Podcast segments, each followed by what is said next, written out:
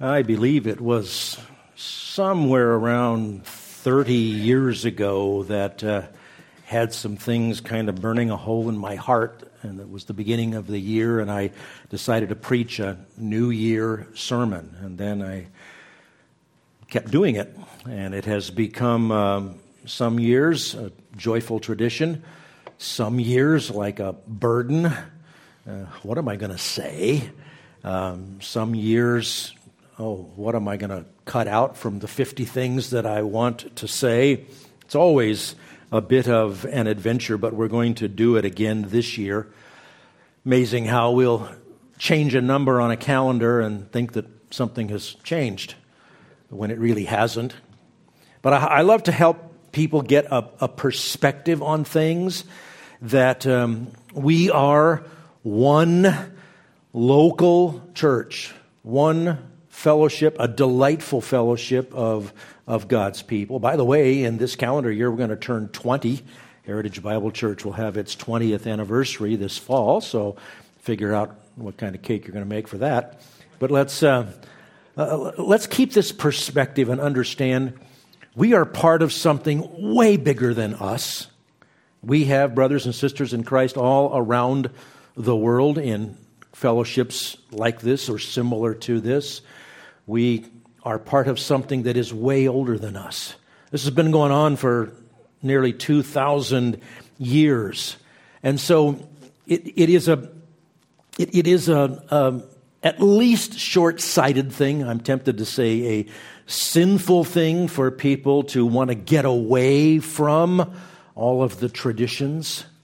That'd be like saying, oh, don't invite grandma this year to Thanksgiving. I mean, you know, that's not our generation. She's not cool. We don't want to have a perspective like that. So, uh, let's start with a cliche, shall we?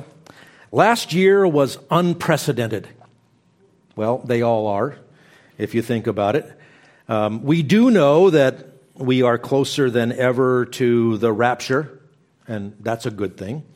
Um, more than ever, we know that around the world the table is set for the circumstances that will bring the Antichrist to world power after God removes his church from the world.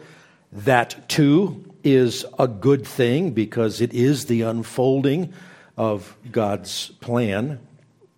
We have, in these last couple of years, seen God use an overblown reaction to a virus as a test case to show how the entire population of the planet can be manipulated and made to kowtow to, to panic and to give up freedom out of fear. I think it's easier than ever for us to, uh, to see plausibly how the, the great deception mentioned in 2 Thessalonians chapter 2 can occur. Now, on that front, uh, I have to say 2022 was less of a debacle than 2020 and uh, 2021.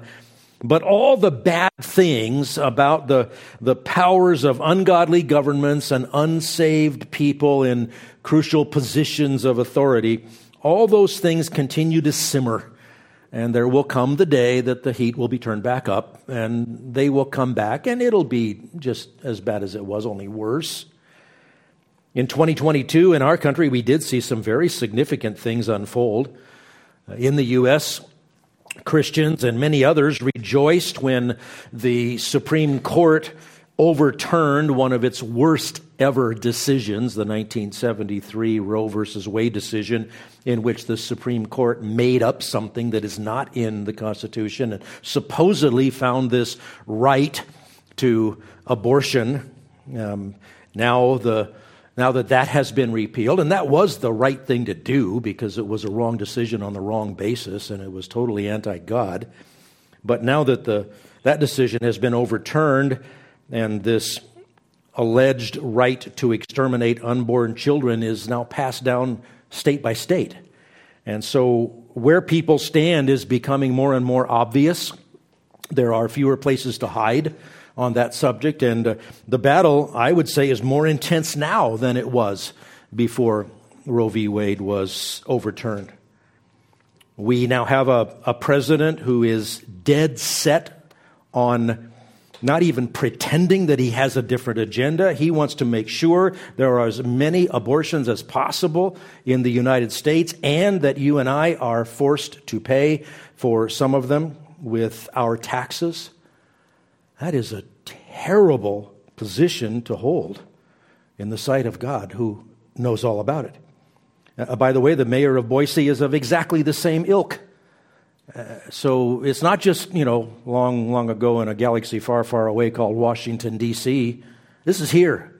This is now. There's a battle going on for people who want to demand the right to exterminate unborn children.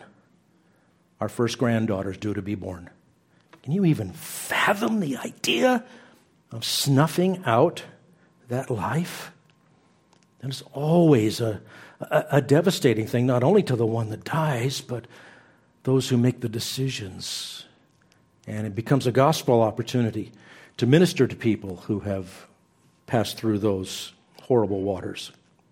Well, fueled by what they perceive as an ominous thing in the overturning of Roe versus Wade, the anti God folks in our country have rushed to create a law that codifies another abominable Supreme Court ruling, the Obergefell decision from 2015, which uh, again created out of nothing an imagined right that um, so called same sex marriage is okay and legal, and there's a right to it. Again, our president belies his claim to be a devout God fearing Roman Catholic. He's throwing all of his power behind anti God, anti reality policies. What a great day to live as an ambassador of the kingdom of heaven. It's easier for the light to be seen when the backdrop is darker and darker. These are the days that God has granted to us to represent Him here. Well, the result of that plan was this horribly titled Respect for, for Marriage Act, which completely disrespects marriage and makes up something that is fantasy in its place.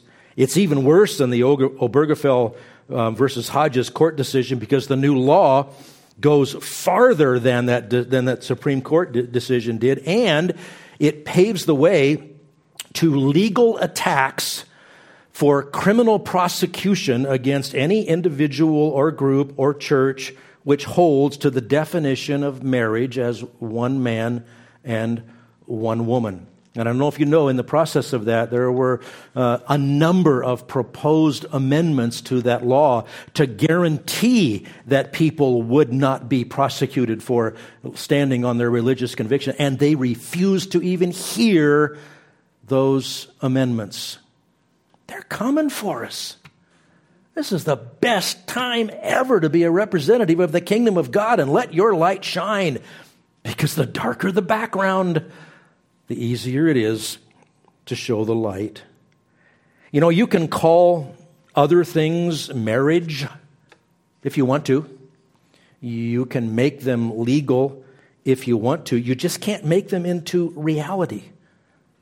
The same thing applies to the, uh, the stuff going on about transgenderism. Uh, changing labels doesn't change reality.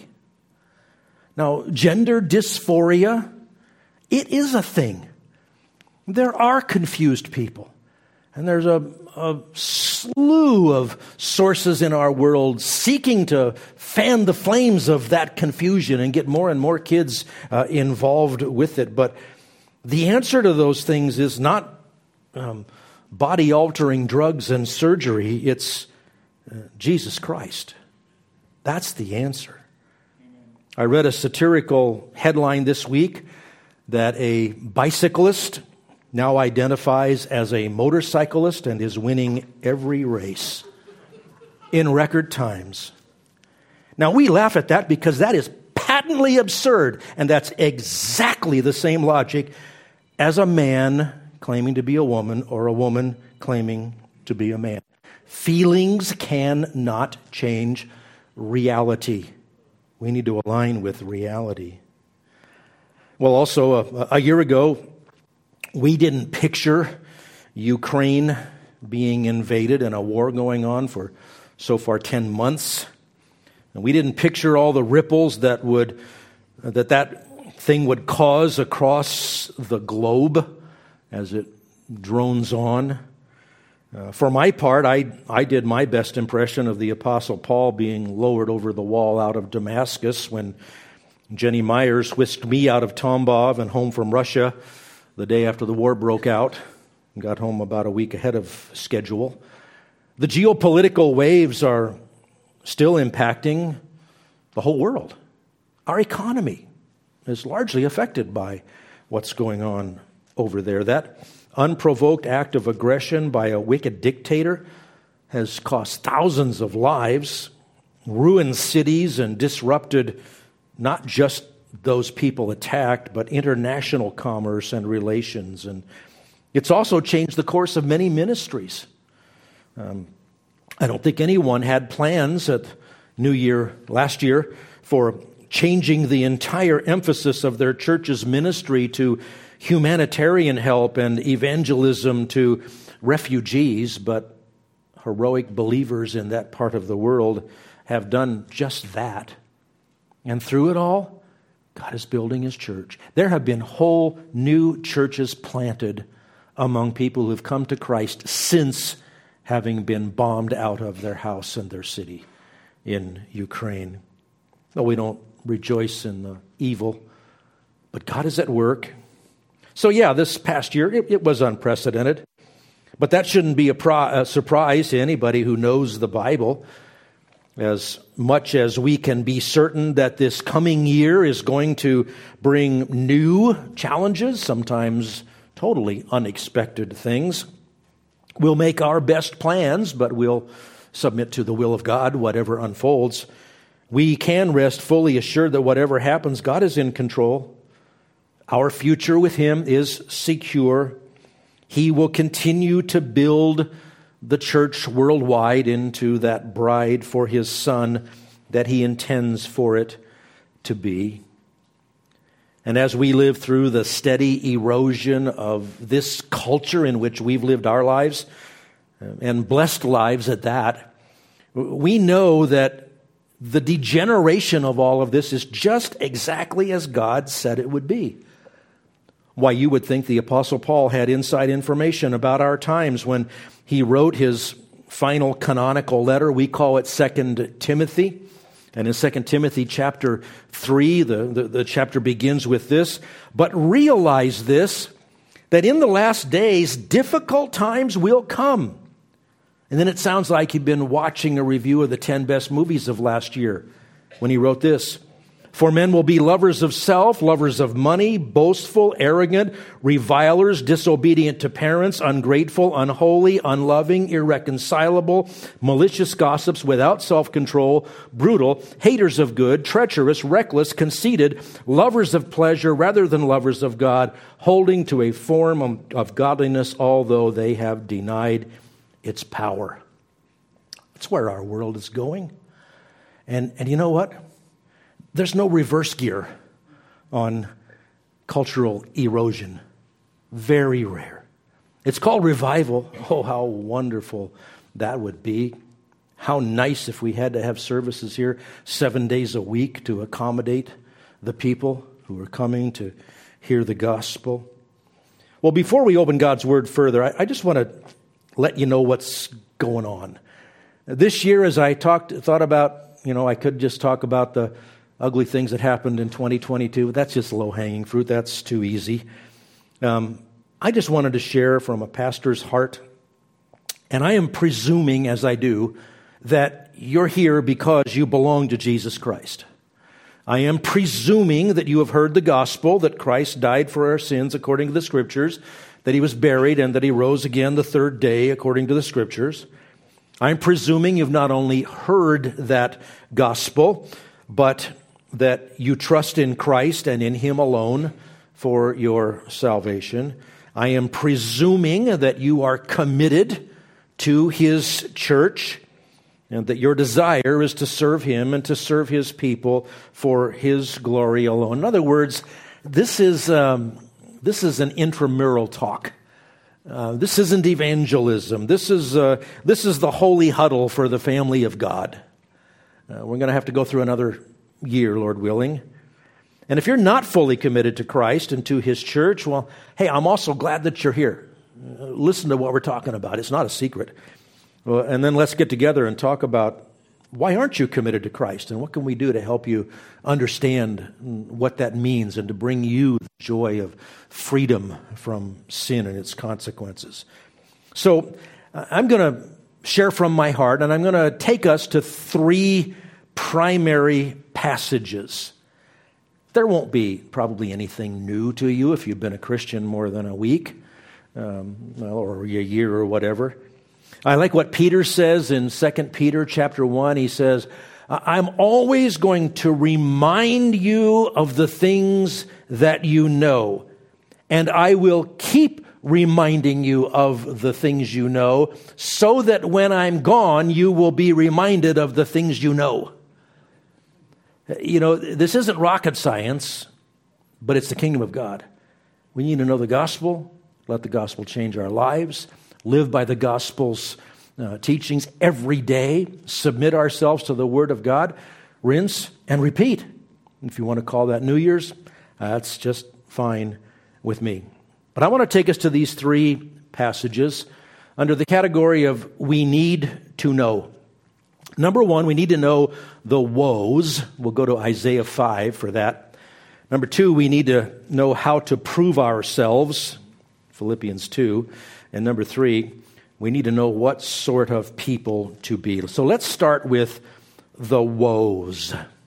Through the prophet Isaiah, a little over 700 years before Jesus came, God pronounced, well, there's a whole lot he pronounced. There's, there's 66 chapters of, of uh, Isaiah. Um, so it's a, it, it's a big, big book. Um, but there are these six woes or these six judgments. Remember, we saw the word woe when we were working in uh, Jude a little while back? It means damnation. The things that God hates, if you will. So God pronounced these six woes against the people of Israel who were failing to respond to his many calls to repentance through Isaiah and others. The judgment of the Babylonian captivity was looming upon them. If you look at a timeline, this was over 100 years before it actually happened. God always warns with so much patience, and so much compassion, but he gave the warnings and Isaiah wrote them down for us. Now, God never changes, so the things that brought his judgment upon his special people, Israel, will likewise bring judgment today. Now, we are not Israel. This is not a series of woes pronounced against a political entity today. We are the church. But we also know from Peter that judgment is to begin at the household of God. We need to pay attention to these things. Uh, our nation is not the chosen nation of God, as was Israel, but still, we need to know what to run away from and we need to know what to call people to repent from, just the same today as people did in Isaiah's day. This portion of Isaiah, by the way, is, is uh, written as poetry. Quite a bit of the book of Isaiah is. And so you will notice as I put it on the screen, and it should be that way in your Bible if you have a, a quality translation or a quality version of it, um, it, it's printed line by line. Now, you can translate poetry but you, you can't make it rhyme and, and uh, have the, the meter and all of that. Seventh grade English class, we were doing a section on poetry, and of course, we all loved the section that the day we got to talk about limericks, and one of them was that I learned there once was a gas man named Peter who, while looking around for the meter, touched the leak with his light. He arose out of sight and as anyone can tell by reading this, he also destroyed the meter. You can't make it rhyme, you can't make it sound like that, but this is God's word in this um, uh, way of writing, which tends to use a lot of repetition and parallelism. So let me just uh, look at these six woes with you briefly, and you can study them in detail if you'd like. First one is in Isaiah chapter 5, verse 8. It's about dis- disrespecting God's design. Woe to those who add house to house and join field to field until there is no more room, so that you have to live alone in the midst of the land. Now, that doesn't make a ton of sense to us, okay? It, it's not God's law against townhouses, joining house to house, but God gave Israel their land with the intention that families would retain what was given to them within their tribe. And by Isaiah's time, wealthy speculators were using legal processes to deprive the poor of what rightfully belonged to them. Now, wicked, wealthy people taking advantage of poor people, that's been around forever in, in every society. And we don't have an exact parallel to what Isaiah was addressing, but by analogy, it's safe to say he's, he's saying, don't ignore the past. Don't ignore the history of what God has given to you.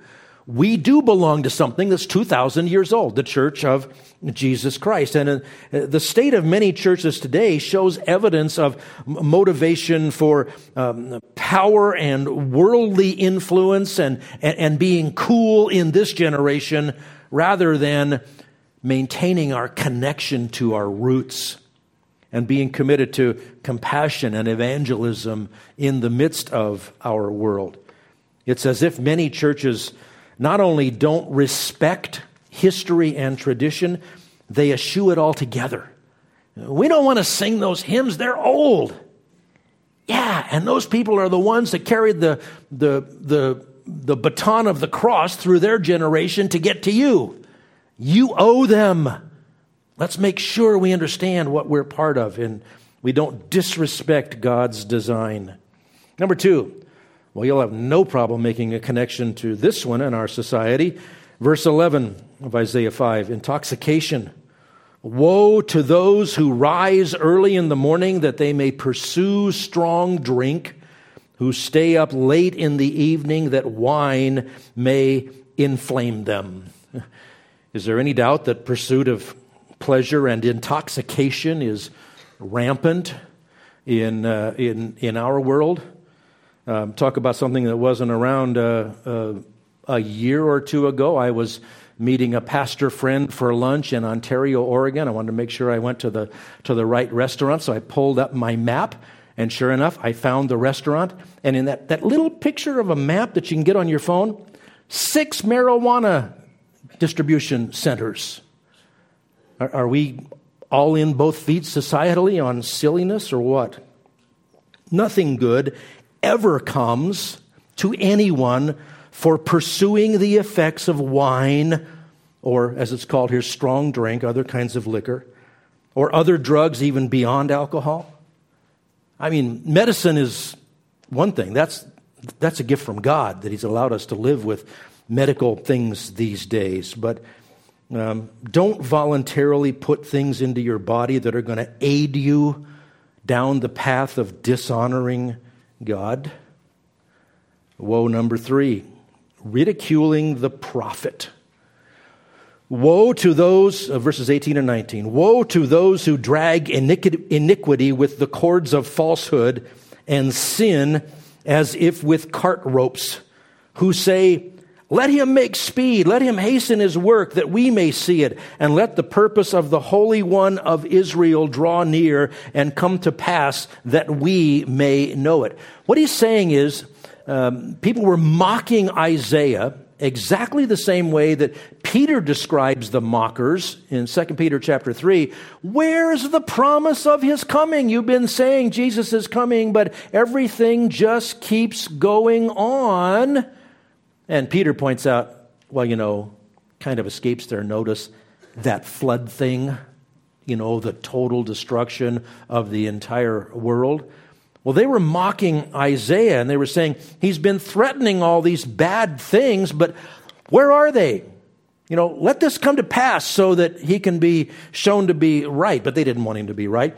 The idea of their dragging iniquity with the cords of falsehood, it's like they're binding up their lies and carrying them along with them. They're carrying along their sins with cart ropes. Uh, they, they just wanted to continue in, in their wicked ways. They were mistaking God's patience as if it meant they weren't guilty and Isaiah wasn't right. Woe number four. This one you'll also connect immediately to. Redefining right and wrong. Isaiah 5:20. Woe to those who call evil good and good evil, who substitute darkness for light and light for darkness, who substitute bitter for sweet and sweet for bitter. That is our world in a nutshell. Our president and our Congress are leading the charge to say unfettered abortion is a good thing for our country, and those who oppose it are evil. Same sex marriage is a good thing, and anybody that doesn't wholeheartedly support it, you're the problem. Evil is good, good is evil, right is wrong, wrong is right, up is down, down is up. That's our world. We are at what I said sometime back in 22. We are at the end of Romans chapter 1. Romans chapter 1, verse 32 says, Although they know the ordinance of God, that those who practice such things are worthy of death, they not only do the same, but also give hearty approval to those who practice them. And that's exactly what's being demanded these days. You have to give hearty approval, N- no resistance to calling evil good and good evil. Woe number five is also quite straightforward arrogance and pride. Verse 21. Woe to those who are wise in their own eyes and clever, clever in their own sight. Oh, man is so full of himself isn't he? The, the more mankind gains in technology and medicine and engineering and computer science and understanding natural processes, the more that we forget that all of those things are gifts from God, created by God. Uh, no good scientist can possibly deny God. Oh, you can be a good scientist, in the technology of it. But if you don't understand that you're studying the handiwork of God, you miss the whole thing. Like one of Marcia's and my favorite songs says, God is not impressed with the loftiness of men. Oh, but we sure are. Proverbs 16, 18. Pride goes before destruction and a haughty spirit before stumbling. Then there's woe number six judgment corrupted by intoxication. Intoxication scored twice in the list of woes. Verses 22 and 23. Woe to those who are heroes in drinking wine and valiant men in mixing strong drink, who justify the wicked for a bribe and take away the rights of the ones who are in the right. Now, in Isaiah's time, that was a condemnation of unjust judgments and sentences handed down by drunken judges who could be bribed.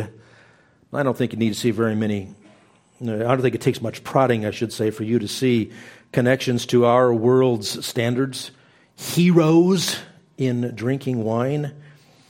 Watching some of the uh, football games lately, I just think if you removed advertising alcohol from television these days, a lot of entities would go bankrupt. Um, that's our world. And, and we're careening faster and faster down the path toward destruction. God will judge. So run away from and speak truth about what He hates. Understand that we are part of something bigger and older and far more significant than just our sphere of influence, just our local church. What a privilege we have to be a part of what God is doing. Well, we need to know the woes. Now, Let's not just stop mired in the ugliness. What can we do to learn how to prove ourselves? And for this, I want to take you to Philippians chapter 2, verses 14 through 16. It's all one verse. Philippians 2, 14 to 16. Do all things without grumbling or disputing, so that you will prove yourselves to be blameless and innocent, children of God above reproach, in the midst of a crooked and perverse generation, among whom you appear as lights in the world, holding fast the word of life, so that in the day of Christ I will have reason to glory, because I did not run in vain nor toil in vain. Now, this is addressed to Christians in a very Roman little village, little, little city, dominated by a uh, military outpost. And they were living in a corrupted and ever more eroding world system, just like ours. He calls it a crooked and perverse generation. Crooked comes from a, a, a Greek word you almost accidentally know. It's the word scolios. Our medical word scoliosis means curvature. You know, you look at a x-ray of somebody's spine from front to back or back to front, it's supposed to be straight. Now there's a curve the other way, but in the way it's supposed to be straight, you don't want to see waves. That's scoliosis, curvature. The world is not straight. It's bent. And you have to know what it's like in order to deal with it. If you stand straight in a crooked world, you're going to stick out. And the world's going to say, You're the problem. Then he calls it also perverse. That translates a word that means distorted, and it describes an abnormal moral condition. If you are honorable and noble and moral and you live that way and you speak that way in a perverse world, you're going to stand out by contrast. So, look at the command do all things without grumbling or disputing. God commands us in the most wicked, crooked, perverse, immoral of circumstances to constantly keep our attitude in, in, check. The word grumbling is when you murmur or complain out loud about circumstances. We also saw that word in um, in, in Jude. You can tell those who are the apostates, they grumble and find fault. You know very well that grumbling is infectious. You have to work hard to not let it infect you, especially when you hear it all around you, and you need to make absolutely sure that you never spread it. And then there's the word disputing. You also kind of accidentally almost know this Greek word. It's the word dialogismos, from which we get dialogue. It has the sense of reasoning against someone or against uh, something. As it's used in the New Testament, and especially in, in combination with the word grumbling, it has more the idea of evil thoughts. So it's, it's related to inward reflections on things where your, your lips aren't moving, but you're doubting, you're questioning, you're, you're, you're thinking those wrong things. Understand, God cares just as much about our nasty, snarky, critical thoughts as he cares about the complaining words that we so easily mutter or even blurt out loud. Now, that's a strong command. It takes constant, constant vigilance to obey it well. Do all things without grumbling or disputing. So, when do you apply this? Anytime you're in the middle of anything. That's all. Okay? Otherwise, you're excused. All things without grumbling or disputing. But look what comes from obeying this. As I said, it's all one sentence. The command is at the beginning. But look what happens. Do all things without grumbling and disputing, so that you will prove yourselves to be blameless and innocent, children of God, above reproach. This is how you prove to other people that you are a child of God. You don't go down the whining, complaining, grumbling, murmuring doubting, whispering path. You trust Him so explicitly that complaining is never useful, it's never productive, and you know that. If you want one verse to give you a good reason to limit watching news, um, here it is. Does it help you glorify God, think about things that are good and beautiful and honorable, or does it help you grumble and complain? What do you want to fill your mind with? Now, I don't mean don't pay any attention. You know, if, if, if the road is washed out in front of you, I hope there's a sign there that says stop. You need, you need to know that you can find those out without saturating your mind in a bunch of ugly things. And then look what else. You will um, prove yourselves to be blameless in this world, among whom you appear as lights in the world. If you want to honor Jesus' command, remember Matthew chapter 5, let your light shine before men so that they might see your good works and glorify your Father who is in heaven. Well, what a glorious time to live because the backdrop is getting blacker and blacker and blacker. You light your light and by your attitude, just your attitude, even before you say the words of the gospel, you can prove yourselves to be lights in the world. Just by doing things all things without grumbling or disputing. Notice what else it says you get by doing all things without grumbling and disputing. Holding fast the word of life. Doing all these things with the right attitude is how you display to the world that you live by a different standard. And they just might ask you to give a reason for the hope that is in you. How in the world can you have joy? Don't you know what a mess we're in? Well, I have joy because I have an eternal inheritance, imperishable, undefiled, never fading away, and I'm kept by the power of God until I inherit it fully. Wow. And then he says, so that in the day of Christ I will have reason to glory. Paul's talking about eternal rewards. He's basically saying, if you guys live like real Christians and therefore it shows that you are real Christians, wow, I'm going to have reason to give glory to God for spreading the gospel through you. Now, there's plenty to dislike about our world, but don't let it ruin your attitude. You prove yourself to be his child every day, one situation at a time, in all things by your attitude. Love the Lord your God with all your heart, soul, mind, and strength. Love your neighbor as yourself in the same manner. And you're going to stand out as a shining light for the glory of God. There has never been an easier time to shine for the glory of God because in our nation, in our world, things have never been this ugly.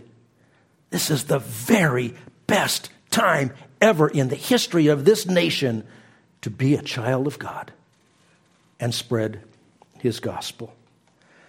But we need to know the, the woes, need to know how to prove ourselves, and then quickly, one more passage. We need to know what sort of people to be. This is in 2 Peter chapter 3, verses 11 and 12. Since all these things, Peter says, are to be destroyed in this way. Go ahead and read the earlier part of the chapter. He's talking about the world. Everything's going to be destroyed. And the mockers are saying, oh, yeah, when's that going to happen? He says, since all these things are to be destroyed in this way, what sort of people ought you to be in holy conduct and godliness, looking for and hastening the coming of the day of God? because of which the heavens will be destroyed by burning and the elements will melt with intense heat. You see what he's saying? Judgment is coming, just like Isaiah said. The wicked are flying high right now, but they will not prevail forever.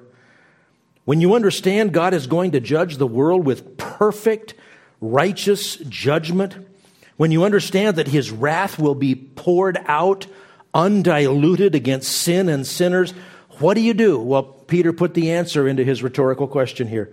What sort of people ought you to be? And then he defines what you're to be in holy conduct and godliness. I make no specific predictions for the coming year. I can tell you that um, the trajectory of our world is morally and spiritually downward, and the degeneration is accelerating. I know that even in the world of professing Christians, there is what Charles Spurgeon dealt with in his day a, a downgrade controversy. The compromise with the world is likewise accelerating among Christians. Denomination after denomination, two of the biggest ones in, in America, are being rent in two right now with those that are standing for God's definition of marriage or of race are being driven out from that which they have built. Church after church and parachurch organizations alike are buying into the world's ways. Critical race theory is now rampant. Diversity, equity, and inclusion, or DEI training. I don't think I knew that acronym a year ago. And now there's a whole bunch of people who are part of the Heritage Bible Church family that have had to go through it diversion, equity, and inclusion.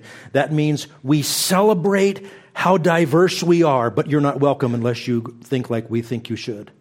We believe in the equality of everyone except the opinion of those who stand for what God says. and we believe in total welcoming inclusion of everybody, but we will fire you in a moment if you don't kowtow to saying what we want you to say.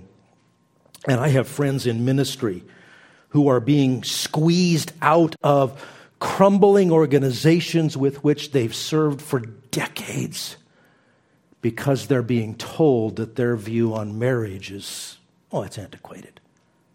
Well, yeah, 6,000 years ago when God invented it in the book of Genesis, call that antiquated if you want to. I call it true. Our church and others like it are becoming more and more like islands of refuge from creeping liberalism, from critical race theory, and assaults on marriage and morality. So, my call to us is more than ever to be diligent to be what the church is supposed to be. I don't think President Putin is going to invade Mexico or Canada. I don't think we're going to have a lot of refugees bombed out of their houses showing up where we can give them a bed and some food and the gospel. But we're getting spiritual refugees all the time. People saying, Oh, my church, grandma and grandpa took me there. And now, if you stand for what God says, you're not welcome. How sad.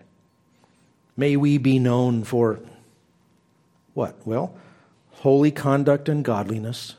May we prove ourselves to be blameless and innocent children of God above reproach in the midst of a crooked and perverse generation, among whom we appear as lights in the world, holding fast the word of life. Beloved, don't waste time and energy trying to restore a culture that is hell bent on turning away from God and attacking those who love Him. That's not why we're here.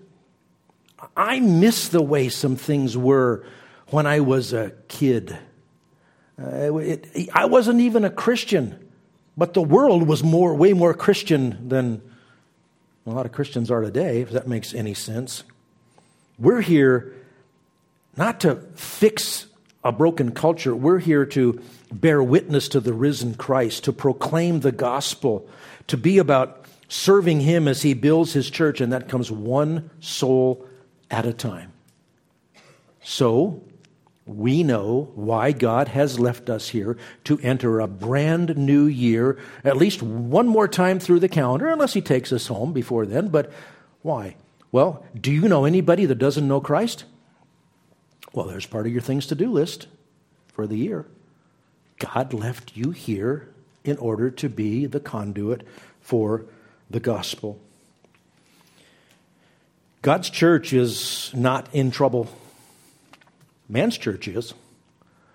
Um, let's be the real deal. We come together to worship and to serve, not to be served, not to have somebody give us what we want. We come to do all things without grumbling and disputing. That's a lofty standard. But rejecting with all our hearts everything that God helps, uh, that God hates, that is a high calling, but it's worth pursuing. Oh, and by the way, it wouldn't be one of my traditional New Year messages if I didn't say, don't forget, this comes at a cost. 2 Timothy 3:12 Indeed all who desire to live godly in Christ Jesus will be persecuted. But don't be afraid. Peter wrote in the same kind of a setting, cast all your care on him for he cares for you. You do the casting, he'll do the he'll do the caring. I mentioned that we belong to something that's a lot older than us, a lot bigger than us. Well, if that's not an excuse to quote Charles Spurgeon, I don't know what is. I took a, one of his many, many, you can, you can read that guy every day. You can read his morning and evening devotions are, are, are well worth it. Um, uh, he, he often spoke um, extemporaneously, and then it got written down. And, and he came up with stuff like this. Let me just read this to you. I did I did update it from his Elizabethan English, but that's all. He says this How often do you and I stand stargazing into the future and trembling because we think we see various signs or warnings and strange sights which portend some future troubles? O oh, child of God, leave the future to your God. Oh, leave everything that is, is to come in the hand of Him to whom the future is already present and who knows beforehand everything that shall befall you. Draw from the present living water with which to moisten the arid desert of the future. Snatch from the altar fires of today a torch with which to light up the darkness of that which is to come.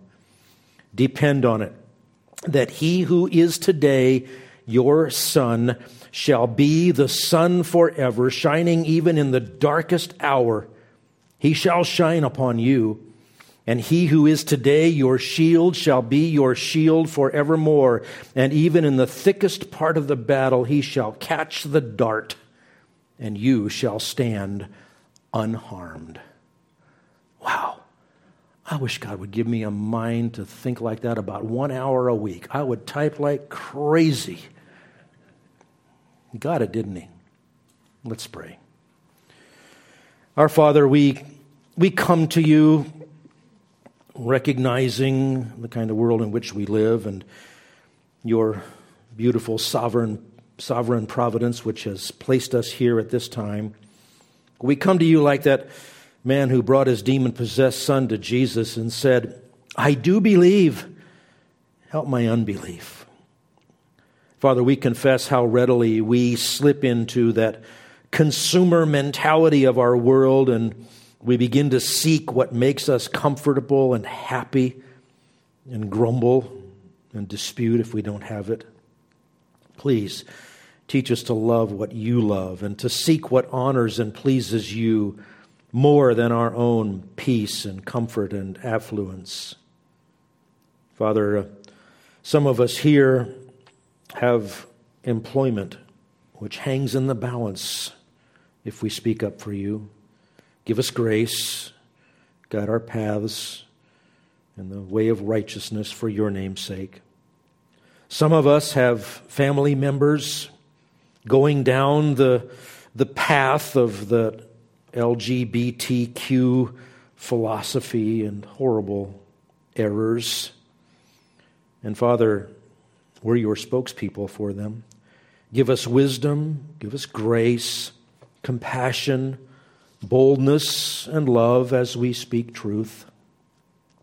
We confess how easily we fall into letting our feelings dominate our decision making. Father, teach us to want to treat others as we want to be treated and to do it without grumbling and disputing we confess how we easily slip into regarding ourselves as the victims of the sins of others, and we, we get our feelings hurt, so we pull away. We blame others for hurting us, and we forget how our sin hurts you and drove your son to the cross.